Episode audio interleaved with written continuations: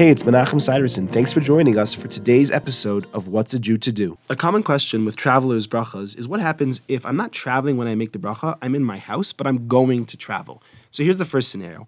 I'm in my house, I know I'm going to be going on a road trip today, but I'm not quite ready to go. So I'm going to leave in half an hour. But right now I'm just busy. I want to make a bracha on an apple and also on some water, and I'll have that snack and I'll finish packing up. And then, like in half an hour, I'll get in my car and I'll be ready to go. And I want to keep eating and drinking, and I have that in mind the whole time. Is that called the traveler's bracha? So the halacha is no.